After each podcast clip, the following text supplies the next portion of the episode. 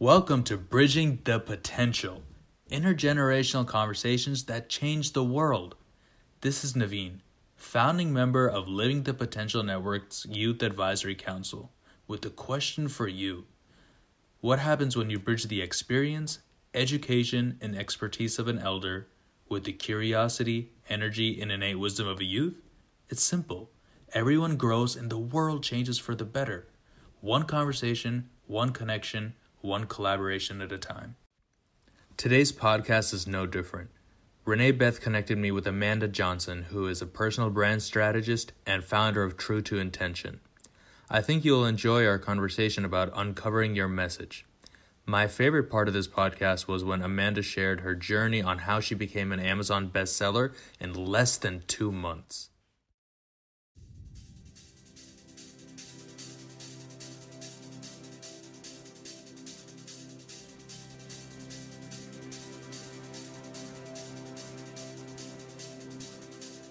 Today, I'm really excited to introduce you to two amazing people. One is Amanda Johnson, who calls herself the smart mouth seeker. She's an unapologetic story junkie and a mindful, messy messenger. It's a lot to say that she's an amazing writer who helps people who she calls messengers stay true on the page and the stage. She works them to help them craft their message, their expertise, and stories for maximum impact on their audience, their brand, and their bottom line. But more importantly, we get to witness their message and change their life. First, it happens from the inside out. I love that part. Our other guest that Amanda will be interacting with today is Naveen Bhamakanti. Naveen is from Atlanta. He's a recent graduate in business from Georgia State University. He's 23 years old, but I call him an old soul because at an early age, he discovered uh, a mission, a calling that took him to actually deepen his understanding of his spiritual journey and ancestry. He is the first um, in, he's from India. His family's from India, and he is the first born in the United States in his family. So I want to welcome both of you, Amanda Johnson and Naveen Bhamakanti. Thank you so much for being with me today. Thank you for having me. Thank you. Great to be here. Absolutely. Well, let's get started with you, Amanda. Um, you've been an amazing uh, facilitator and coach in my world, helping me birth my book, Living the Potential, Engaging the Wisdom of Our Youth to Save the World. And um, I learned about you because of your son, Aaron Johnson, um, who, by the way, is uh, a co founder of our youth advisory network here at Living the Potential. So, Amanda, um, how did you get started on your ideas to listen to your youth, your son? To support you in your own story that was unfolding? Well, when he arrived, um, he arrived in during a time where I was in a lot of trouble. you know, one of my one of my old mentors says the best the it's like God decides that you know the best time to give you a child is the worst possible time you could think of. And i it's kind of i laughed because that's exactly what it seemed like when i found out i was pregnant with him. But when i held him for the first time i realized that we were going to go on a journey together because i did not have any answers at that time. I didn't you know my my spirituality and my religion um, my religious foundation had completely crumbled and I was slowly rebuilding it, but nowhere near a place where I felt um, like I could, you know, raise a son in, inside of a, a religious understanding the way that I was raised. And, you know, I knew that I was in trouble emotionally and physically because my body was telling me. Um, communication was really hard. Relationships had been burned to the ground during my um, my spiritual crisis. And so I just was looking at this kid going, you know, we're going to have to figure this out together because I don't have your answers. And hopefully you have some of them. Maybe you can teach me how to be um, a better human. And so he did that. That has been our relationship for the last 17 and a half years. That's quite amazing because you saw, um, I think you referred to, you see the magic egg of divinity um, within each person that you work with. But it started with recognizing it within your son. Um, your son showed you this. Yeah. The magic egg of divinity. Could you talk a little bit more about that? Absolutely. When he was, I want to say two or three, real small, um, you know, we we were in a lot of trouble financially, and I'm not even sure how I paid for this thing, but I found this little butterfly bungalow at a TJ Maxx or something, and it was it's this little netted um, bungalow that you can get, and then you order butterfly larva, and so they send you this little container with larva in it, which I presented to him as look aaron it's your magic it's it's our magic eggs. We're to see what happens to this and so we watched them over the course of a few weeks um, very very carefully because little two year olds are very focused on what is happening and so i we got to watch the whole thing we got to see the larvae turn into caterpillars and just eat like crazy mad creatures and grow and then shed. And then I actually got to witness them flip upside down without any sort of resistance. And that was kind of a big aha for me of like, oh, they have this natural thing that's built into them that they do so easily. And when I'm feeling like I'm going to go upside down, right, and change my perspective, I have this huge resistance that happens. So um, but but the real the main thing that happened um, throughout the course of this was at some point you have to once they hang from the cheesecloth at the top of the container you have to remove that and put it inside the bungalow well try doing that with a jumping two year old around you who's super excited i was terrified that i was going to drop these things on the ground and so i you know i had to like get eye level with him and say buddy we have to be super careful. Like you can't knock these out of mommy's hand because if they fall on the ground, I'm not sure they're going to be able to turn into butterflies. Like there's a process that has to happen. And so he was like, okay. So he sat down let me do the whole thing. And then he turned into the little guard that walked around this bungalow.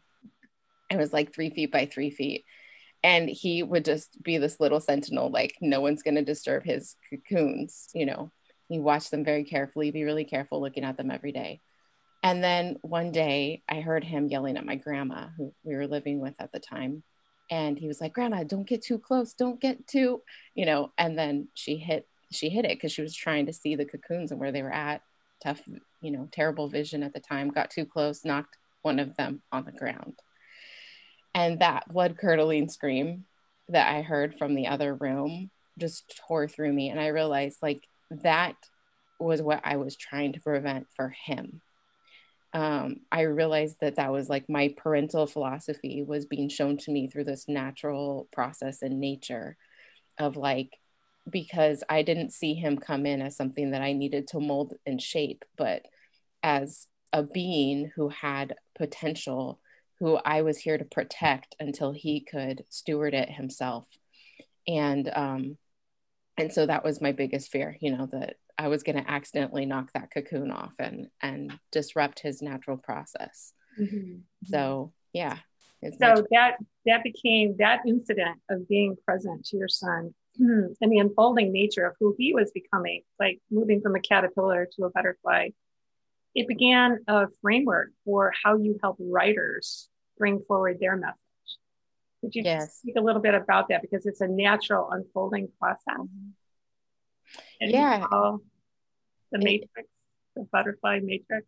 Yeah, it's it's pretty um I mean, it was such a huge awareness for me that I realized, you know, there were a few other things that were happening as synchronicity does to kind of help me congeal this way of thinking, this philosophy. I'd been a teacher, I'd learned a whole bunch of child development. Um, I had been trained in like the power of the conscious and the subconscious mind. So there were a lot of things that were starting to come together that I was using in my parenting process with him to try to preserve his potential and not let it get damaged. And so, um, what happened was that it I started to realize that there were these certain cycles of growth for him and then i started to realize that they were the certain cycles of growth for me. So we had a child development expert who warned me you know um, there's this thing that happens when you ask it you know as kids are learning they'll you know take a step and then another step and then another step and they look like they're just about ready to walk. And then the next day they look like they can barely crawl. Like something happens or some sort of regression. They'll string a bunch of words together and you're like yay they're talking. And then the next day they can't even say two words and she explained to me that this is part of what happens in like there's this big leap forward in one dimension and then the other dimensions of us have to catch up. And that awareness coupled with what i saw with the upside down of the of the caterpillar was a, a new way of me interacting with other people.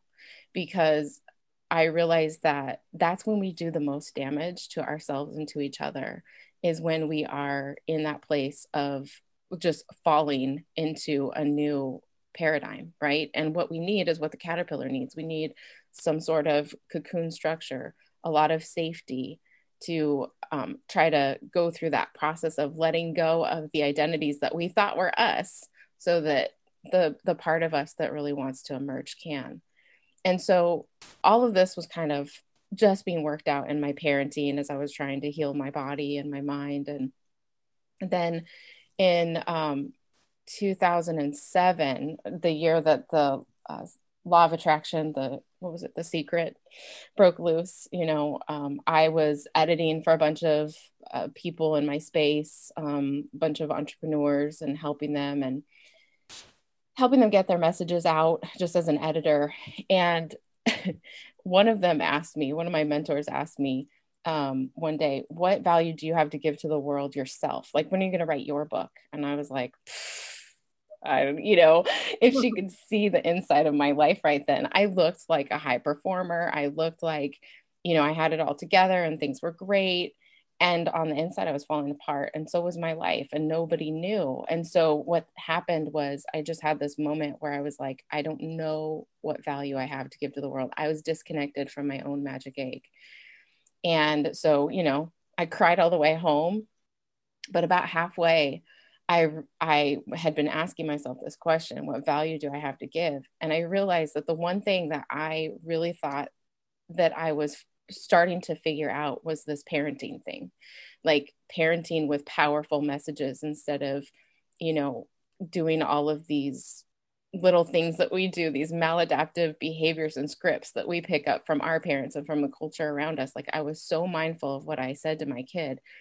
And in fact, I remembered this one moment where um, we were, uh, you know, I was driving on the way home, but I remember this moment when he was real little and he accidentally broke a mirror in my grandma's bathroom and she started screaming at him and called him a bad boy. And I was in the kitchen and I heard this happening and I started to run down the hall and I don't I'm not sure what I was about to do with her, but there was one thing that I had told everyone in my life never, ever call him bad. Ever. Like you can say that he made a bad choice, but never that he's a bad person because that little hiccup in my messaging when I was little had gotten me into a lot of trouble. So I was trying to undo that for him. So I, I got to the end of the hall and I saw him with his hands on his hips looking up at my grandma. And he's like, I'm not bad. I just made a bad choice and I'm sorry. And I was like, my work is done. Fantastic. you know, generational hmm. mess broken right there. And so um, as I was driving home that day after my mentor asked me the question, I realized that that was something that I had to give to the world. And as soon as I thought about it, it kind of turned into this whole vision of what was possible. Like I saw books on bestseller lists, I saw working with people in the secret. I saw like this huge vision that I never would have imagined. I swear it was like stepping into an alternate universe. I met one of the teachers a few months later inside of a um, a sizzler of all places after a series of synchronicities crossed our paths. And you know um, at some point i just realized like this is the thing that i needed. I needed to get reconnected to my magic egg. I needed to take inspired action. I needed to relax into the upside down every time i realized like oh here's an old story about why i can't do what i want to do and I needed to figure out how to create that safety for myself. So it turned into this butterfly framework that now is kind of like the the grounding philosophy for all of the work that I do with messengers and heroes. It's beautiful. Yeah, because it's like my favorite saying is how do we bring the true real us? Who do how do we bring who we are to what we do mm-hmm. in a way that helps us bring our message forward? That's very powerful. Um, I can attest to the fact that I've been through your process and it really allowed me to um, let go of some patterns that had been interrupting the message that was trying to come through me. And those are old patterns that I needed to break. And by remembering what nature has to teach us, specifically the butterfly, uh, the caterpillar to butterfly journey, is always reinforcing. Like, why am I being so hard on myself? You know, I'm in a I'm in a cocoon right now. um, but you know, you create, you know, in your in your way in which you work with writers um, and leaders. It's like it's like I think everybody has a story to that's in them to bring forward. Everyone does. It's like, but most people don't see themselves as a messenger. You've coined yourself as a messenger. And I think this is going to relate to um, Naveen's story in just a minute. So could you share a little bit about what does it mean to be a messenger?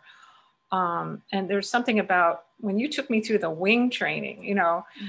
we I went through the process of being in the cocoon. I went through the caterpillar craze. I went through the upside down resistance I found safety in the community. And then I needed the wing training to actually bring forward my message. So, mm-hmm. how do you help people do that? I think that's going to be important for Naveen to hear, and then we'll hear a Naveen story. Yeah, yeah. The last three steps of the process are wing training, trusting the wind, and um, unravel impact. And so, wing training is really all about like this is what normally happens after people get to the end of a project and it's time to start putting that out there some sort of prototype like here's the manuscript will you give me feedback here's the course you know let's pilot it and get feedback from people and see how it is and that process of putting it out there and getting feedback is like the flapping of a wing right? It's like strengthening but it's so damn scary because oftentimes we are sharing a big message that or a, a big story that we haven't told before or we're owning the fact that we know a lot of stuff because we've been through a lot of stuff and yet we don't have the right degree on the wall or enough books read to prove that we are some sort of expert. Like we come up against all of these ideas about what it should look like and how we don't fit into that. And the only way to really build our own confidence and belief in our story, in the sacred code that's there, and in the work that we believe we're meant to do is to get out there and start refining it with the feedback. The trusting the wind part is, you know, um, kind of like when you get that big opportunity that shows up and you realize like it's kind of like time to jump, you know? one of the things that I noticed with the butterflies was that they sat on the leaf until the wind picked up. They they wanted that breeze for their first flight. And so that's one of the things that I'm always looking at with messengers is like, where's the breeze flowing, right? Like, are we jumping on the signature talk breeze? Are we jumping on the book breeze? Are we like, what is the thing that um, we're ready to ride? It's it's there to to help carry us. And then of course, Rabble Impact is impacting the world together with the other messengers, um, which is, you know, mm-hmm. also just so much fun. Right, exactly. So building community together is quite amazing. Well, I think that's plenty uh, to bridge bridge over to Naveen and to uh, have Naveen tell us a little bit about his story because as a young boy, around six, seven, or eight, he was inspired um, so, and then, you know, it's brought forward a project that he's working on today. So, Naveen, take us through uh, what you discovered as a young man, a little boy. You know, what did you discover for yourself and how is that manifesting in your life right now? Thank you, Renee. Um, yeah, well, as you said, really from about the age of um, six or seven, probably um, right after kindergarten, um, I started discovering that I I had a very very deep interest in spirituality and you know the meaning to life um, and and and a deep interest um, in religion as well.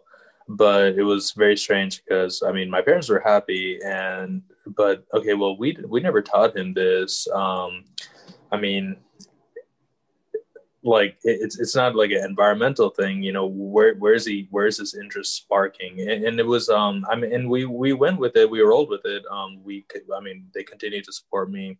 I would kind of learn things on my own um but it was uh it was strange because um, it, it just it just sparked. Nothing there, there's no event um, or like I didn't I didn't I didn't have any formal like okay I'm learning this and because I learned like I took a course I was interested in none of that. I was just naturally interested. Because you were like um, six years old or seven right? Yeah yeah. It was a very young age exactly yeah. Um, and I was I never knew where it came from just always um just always liked it liked that stuff so when you say uh, that stuff, I like that stuff. You were naturally curious. It was about Hinduism, right? Is that yeah, yeah. So um, and that was uh, part of you know you're living in the United States.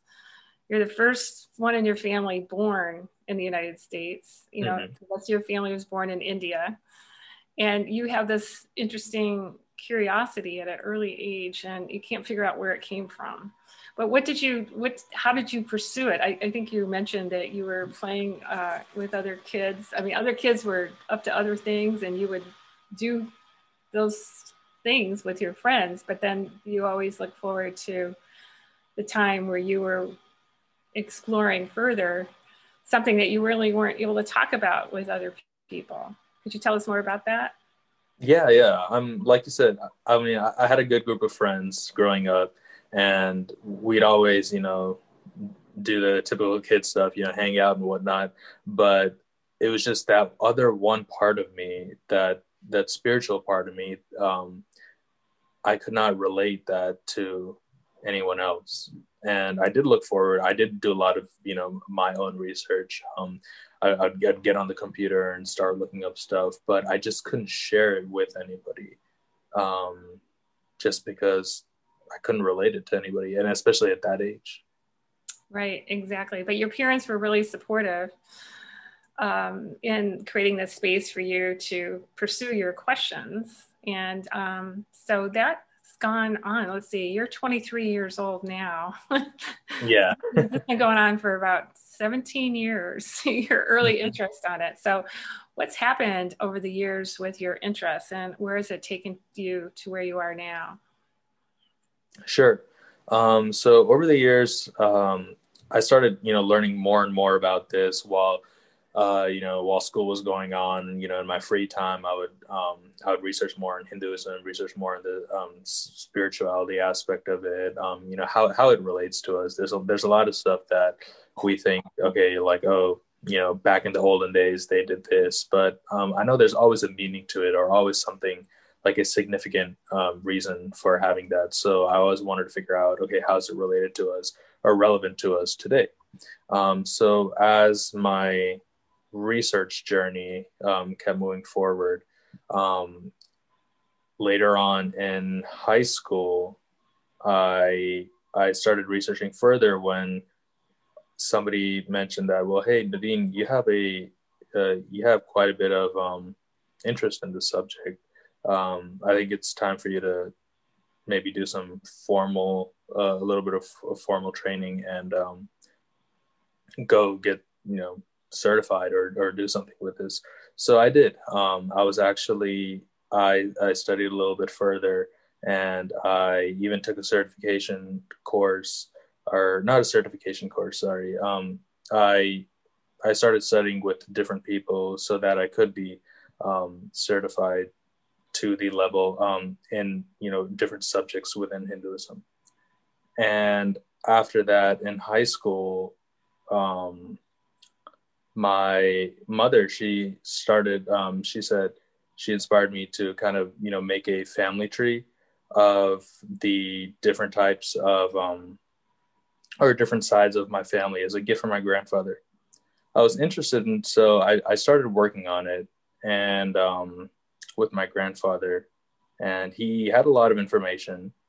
And he, and as he was leaving, before he went back to his um, to to his house in Kansas, he told me that some of our ancestors were actually um, very highly recognized Hindu scholars, and that's all he knew. He didn't know many other details besides that, but I was I was blown away. Uh, I had no idea that you know that existed, and and this is this is my senior year of high school. So um, all the all this time, I've been interested in this subject, um, in this space, but never knew that it was in my family before. Right, and then how old were you when you actually took a trip to India? Um, you visited there um, as part of you know getting connected with family, but also as part of your research. What tell us a little mm-hmm. bit about that? Yeah, I it wasn't too long ago. It was um, my sophomore year of college, about three, three and a half years ago when I went to India. Um, I I went there and it was just a regular family visit, and then some people did know about those scholars within our family. Um, they had a little bit of more information on them, not a whole lot, but that led me to start thinking, okay, there is more info on these people. It's not just some, you know, tale that's passed down in the family. Let me try to go find and dig some information on where where they're from. So about a year ago, last December, my mother and I went to India um, just for a normal visit. And while we were there, we happened to be in a town near the village where these my ancestors, who are the Hindu scholars, where they were from. She actually encouraged. She said, "Okay, why don't we go and check that village out? Maybe we can find some clues, or or somebody might know something about them." I didn't really think it was going to be all all that because I said, okay, like we're gonna go to a village and and we're gonna do what? Like we're, we're who are we gonna ask? Where are we gonna go? What are we gonna find? I, I didn't think it was practical, but she's like, no, I think you can do it. You've been working so hard on trying to find them. You've been doing a lot of research, asking family. It's worth it. So uh, she just said, okay, I'm not gonna listen to you. Like, all right. She's she said, okay. She she had our driver stop by there, and we went there, and it turns out one of the people actually had a a book of a lot of old contacts, and in that was some very distant relatives of mine. And I I was able. They gave that to me. I called them, started discovering, or started you know finding out large uh, portions of the family that I was just never exposed to because, well, my grandfather and my father came here such a long time ago after being born in India in the United States, and I was born and brought up here, so never really exposed to that side of the family. And they they were able to share a lot of history with me about um, about those scholars and and uh, our ancestry. So you know, gathering all this knowledge, I think you're you're your inspiration was to provide a gift for your grandfather originally. Isn't that right? I mean, this yes. work, this research, um, your and how old is your grandfather now? He is 85. 85. And and you're going to reveal some things to him through your research that may be new to him that he doesn't even know. Yeah, yeah. yeah. So that's what I'm saying about the wisdom of youth, you know, the wisdom of youth and this intergenerational conversation. But through the process, Naveen, of being curious from the age of six or seven and being on this project and then meeting Amanda and hearing what she has to say about being a messenger. Um, what shows up for you related to this and what questions would you might have for Amanda related to your journey? Is there something that's top of mind about this project that started off for grandfather? Mm-hmm. And what's showing up for you now as you start to realize there's more? There's more. What is it? What's showing yeah. up for you? Mm-hmm. So whenever whenever it comes to these, you know, small projects of mine, um, I always try to think you know how how can it help others or what you know how how is it relevant um, just you know besides just for me or my family. And I did, um, and the gift from my grandfather, as you mentioned, Renee, um, that it, it's uh, everything that I found out by talking to different people and, and discovering, you know, different uh, parts of the, like it's ancestral history. I have that all in a book, and I, I documented everything, and I'm going to give it to him as a gift. Um, but how how can I make that relevant to others? How can that help others um, besides the information? That that's what I'm curious on, and uh, wanted to talk to you about, Amanda. Awesome. Well, my one of the questions that came up for me was, you know, uh, because I'm always interested. One of the reasons why I love um, watching Aaron's journey and witnessing other youth who were parented in a similar way you know it's like um i i witness less resistance in the upside down right like those of us adults who are raised differently like we we hit that upside down and we're facing old stories of shaming and who are you to think you could do that and just like you know the pile of stories that we have to get through and dissolve in order to let who we really are emerge and mm-hmm. so for you I wonder about your upside down in the process. Were there times, I mean, that's a long journey from seven to 23. Have there been times where you've lost interest or doubted that this was your path or had any of those thoughts? Um, definitely several. um, yeah. yeah, there, there's been plenty of times where uh, I was told, okay, well, um, you know, you're you're a young kid you know what do you know or or or if I, if I found out something new uh, then you know how, how how do you know more than me um, or or how, how, do you know this information or well, why are you doing this there's been a lot of um, resistance by i guess people older than me just because of my age and and my interest because I was so young. Nice. So it, more external resistance though than internal. Yes, yes. And, and internally, I guess, you know, due to that, I question myself sometimes, you know, should I be pursuing what I'm doing? Should I lay low? I just wasn't sure. I had a lot of internal conflict because of that as well. Yeah. Interesting. Well, that's amazing. And then how did you how did you work through that? process of the external resistance and internal i'm sure that your mom was there but yes, what, what did that yeah. kind of look like well i always had her support as well but um, at the end of the day i realized that this passion of mine and this drive of mine for not just this but anything i'm interested in is just too strong. Um, i maybe for for a little bit even if i did lay low and but my passion my drive is just way too strong for me to stop or just sit there. Eventually naturally i, I do pick up and and because i have such a strong uh, drive um, i do tell myself you know don't let anything stop you. It just makes you stronger if anything. So if i you know keep telling myself that then um, that's my motivation to keep going. I love that. So you know um, as your the questions that you have about how can this help others and how can you make it relevant so my understanding is that the book that you've written is very it's i i imagine and maybe i'm wrong but it's very textbooky like these are the the histories you know of these ancestors and what they did and that that family tree. Exactly yeah. Very yeah like okay you know they studied here and they did this and yep. And do you have any anything in there about your experience of discovering all of this process and how that discovery impacted you? Actually, not not as much.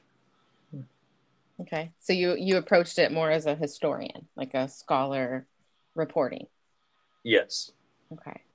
And so uh, looking at this journey that you've been on, do you see like if there was one thing that you could tell other people your age based on your experience with having this inspiration when you were little and walking it through all the way to documenting your history Mhm. what what would be that one thing that you would want to share with other young people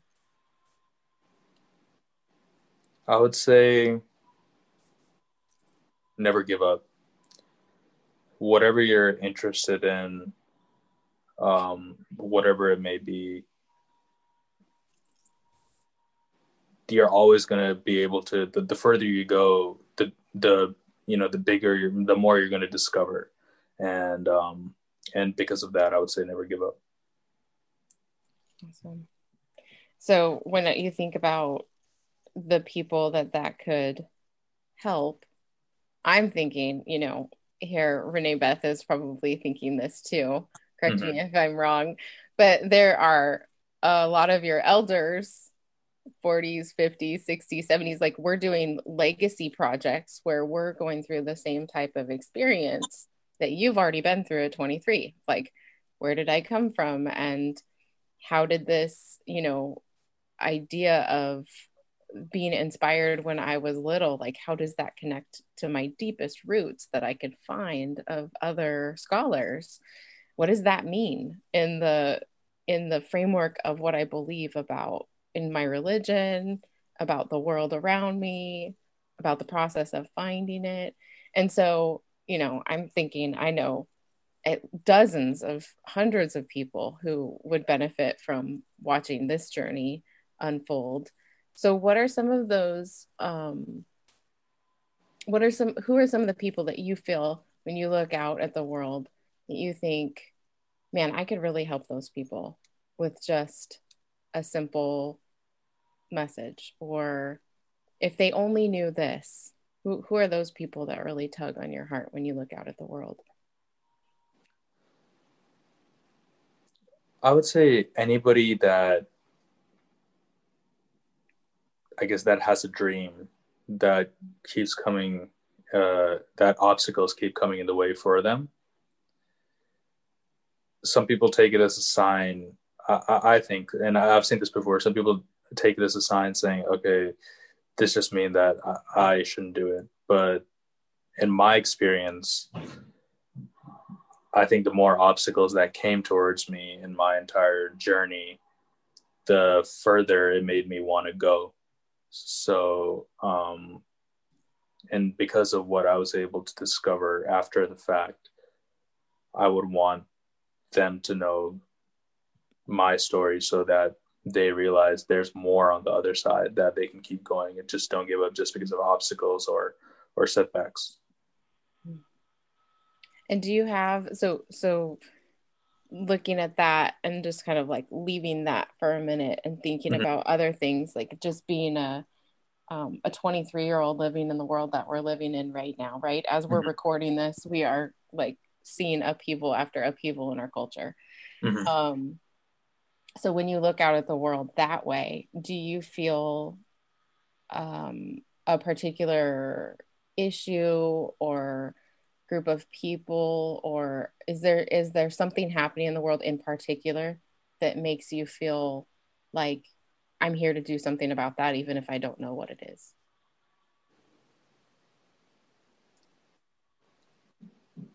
like a, a like a cause or a social issue or Mhm. Um, I would say probably inclusion.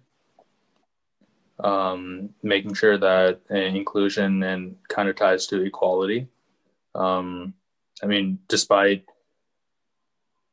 yeah, despite, you know, no matter like where you are, where you come from, I think everybody should be able to uh, have the same opportunity and be included so that they can, you know, do what they want to. Mhm. Mm.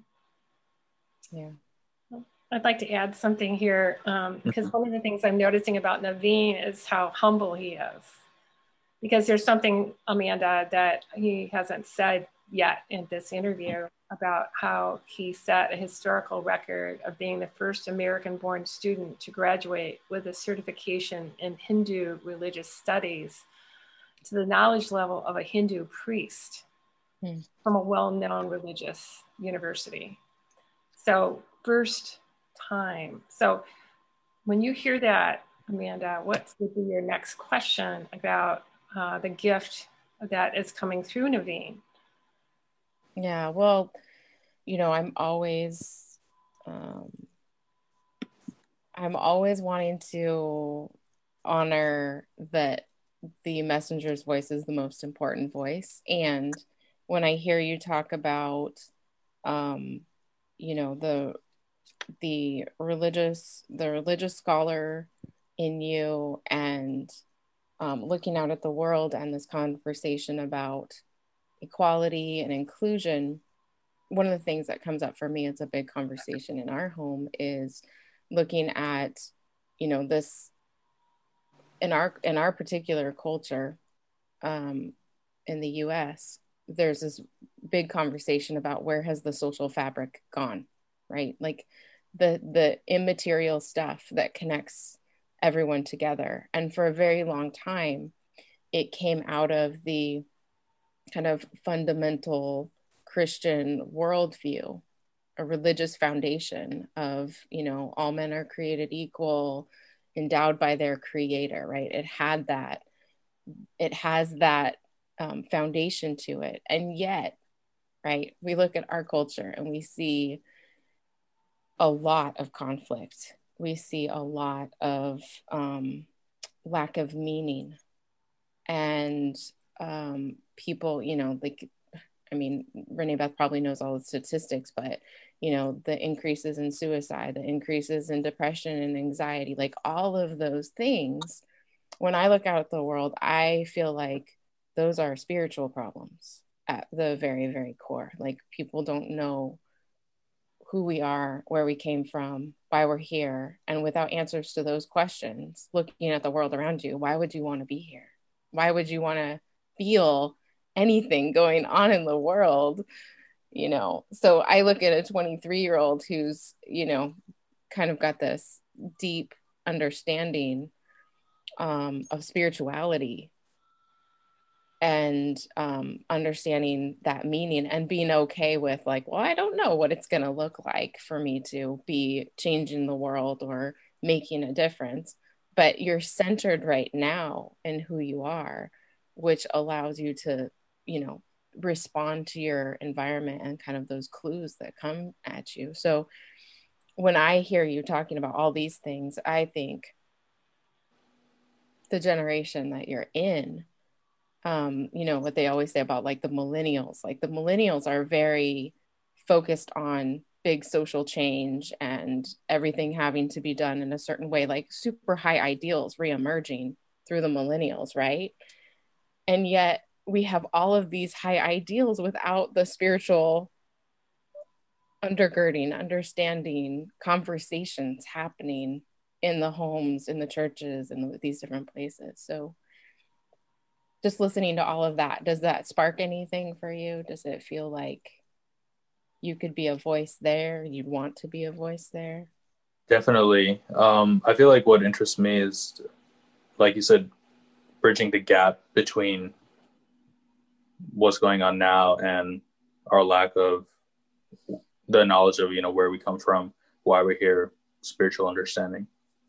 Yeah, yeah, because I could see you. I mean, especially even having done the work that you've done just with the ancestry piece, you know, mm-hmm. there's so much that even in my experience, that as I've been working through my old stories and healing those things and learning about, you know, ancestry and epigenetics and how things are traumas are passed along through the DNA, um, where there are things that I have heard and thought that make no sense for the lifetime that I'm living right now and they're like echoes. And so learning about my grandfather who barely escaped the Bolshevik Revolution and then came to this country and hid his identity from everyone, including his own children, until he had to move his own mother across the ocean.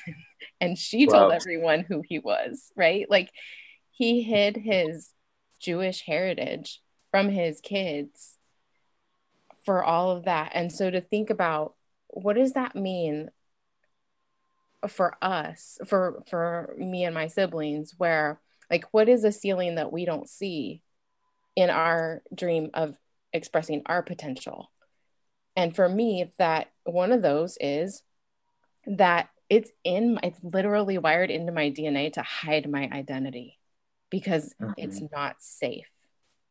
Like if I don't if I didn't know that, I would be totally confused. Like why do I have this big, you know, I could try to point to things in my in my childhood, but like that level of fear makes no sense as I'm moving towards my full expression and moving against something that's wired in as hide it from everybody or because it's unsafe.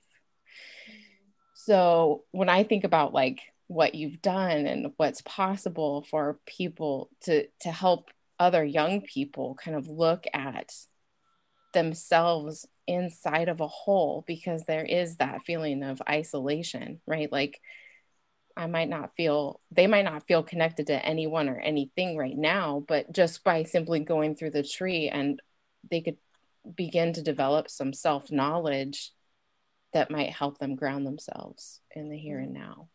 Does that sound like something that you'd be interested in? Definitely. Yeah, this is it, it, it feels like it feels like my what I'm feeling is kind of like, like being expressed now in a way that I or my interests and feelings are expressed in a way that I could never put together or make sense of. So I think, yeah, this is definitely something I am interested in. Exactly. Well, you know, Naveen, when you applied to become a member of the Living the Potential Youth Network, one of the things that you mentioned is that you wanted to be able to encourage um, future generations to keep up with their traditions and to understand, you know, kind of that larger picture of who they are in time. Because if you think about it, we're making history right now. And this year, at the end of 2020, um, there's a f- mentor of mine who says we're moving from the empire era to the planetary era. And maybe we'll wake up to the idea that we're really not separate, that they, we, we really are connected.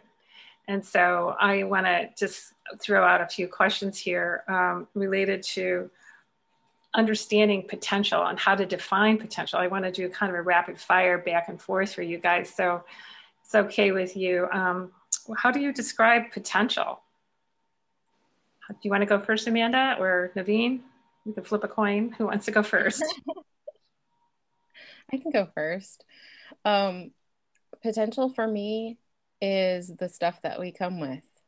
You know, it's that it's the magic egg. It's the it's the reason, the purpose, the dream that we're here for. Naveen? I would say potential is probably that that drive within you that that you're just not ready to express. Um but it could but you know that it could help the world. So i, I think um that that is a lot of potential for people who feel that way. Absolutely. And we all have it. Mm-hmm. it's all inside. Um, unfortunately too many people are out there looking for it. You got to go inside and bring it out so, how about this question? What is your favorite way to pursue, embrace, engage, or unleash more of your individual potential? You want to go first, Amanda? Um, two things come to mind. The first one is community because I learn through every interaction. One of my professors in college said um, that if we could see, if we could see, actually see past the eyes into the into the soul, we would be tempted to bow to each other. And so I've tried to keep that awareness and conduct myself in that way. Um, because I feel like that's what we're here for is to teach each other and have the wisdom emerge. But the other thing for me is story, the power of story in um, and I love how that idea connects to this whole piece of you know our religious roots and the stories that have come down through generations. To me story teaches me every single time i listen to a song about a story or watch a movie or television show. About you Naveen? i would say networking. The more we talk to different people alike and um, dislike then and the more that we share about our experiences, then we hear stuff from them and they hear stuff from us that kind of click and we realize that we have a lot more in common and we get ideas from one another to that that we can just bounce off of each other and and discover interests that we never knew that we had um, or ways that we can or ways that we can further our interests yeah when i hear you speak that way Naveen i hear it's like collaborative networking mm-hmm. you know? Yeah. A lot of people out there networking but they're not collaboratively you know they're not listening and engaging. So you've got a new dimension to your word there i think. Yeah definitely. That that makes that makes a lot of sense. Collaborative networking. That's perfect. Which really brought you to living the potential in the first place is because you were looking for a way to have mentor matching within a trusted network. And ta-da you had your wish so excited for you. But you know, have you had a favorite mentor? I'm thinking about your research and um, maybe people that have helped you along the way. Naveen, have you had a favorite mentor? Um, I've never had a really formal mentor, but on the process or throughout the process, I did meet um, a few people, and but um, and they would all give me um, you know great advice and whatnot but i think this would probably um, be be the first time i'm trying to find a a more formal or not even formal just like a more mentorship structure yeah. through this program. That's awesome. What about you amanda? Have you had a, a mentor that supported you through your journey? Oh my god. I have so many of them. Um I, you know what? I'd say that my son, I've always said that my son is my greatest teacher. Um, and he does act a bit like a mentor because I've given him permission to mm-hmm. Mm-hmm. to keep me accountable. Like, right. you know, this is how I want to conduct myself. Well, mom, you're not doing that right now. Thanks. Right. Thanks for pointing that out. So, right. and um, I think you're writing a book together. Is that right? You're writing a book together with your son. We are. We are writing a book. now together. 17, and um, but this whole idea of engaging um, the idea that wisdom knows no age. In other words, uh, we're talking to Naveen. He's an old soul. Mm-hmm. I think Aaron is an old soul. So for all of those of you that are listening to this podcast. Um, let's stop judging people by their age, shall we? and listen to the wisdom that can come through. Um, Amanda, you know, you've worked with a lot of, you know, you've been my coach and actually more than that, I would call you um, a, a, soulful coordinator and, and operations support with the larger picture. I've never met anyone like you. Um, what qualities do you seek in, in people that you're mentoring or working with or your clients? Um, you know, what makes you consider that you would even want to work with them? And I feel so honored that you've chosen to work with me. What makes you decide that? Um, the name of my business is True to Intention because my highest innermost value is integrity. I feel like we, uh, you know, we come here with something and it gets tarnished and damaged and splintered and um, my work is about helping people to reintegrate, and that requires high levels of integrity and accountability and just being willing to stay the course and do whatever it takes to become true to intention in their message, you know, on pages and stages, but also and most importantly inside, you know, the, right. the people who leave without having done that work. I just, ugh, it wounds me. So yeah, exactly. Well, there's always more. It's like you reach a threshold, and what I'm witnessing here, oh, there's another story coming through. It's yeah. a story that was happening while I was writing the story about something. And I, am listening you talk to Naveen as he's doing this research in his ancestry, but there's a story emerging for him that he hasn't yet told yet. Mm-hmm. That is the other essence of his journey that started when he was, thir- you know, seven years old, right? Mm-hmm. So there's another story that's coming through. And I would just say, um, being, you know, this is a question we love to ask people. What is the one thing that you wish you would have known, let's say, when you were younger? I mean, you're 23, but let's just say for the teenagers and the youth that are listening to this, what's the one thing that you would that you know now that you wish that you would have known a little earlier? Um, I would say one thing that I wish I'd known earlier.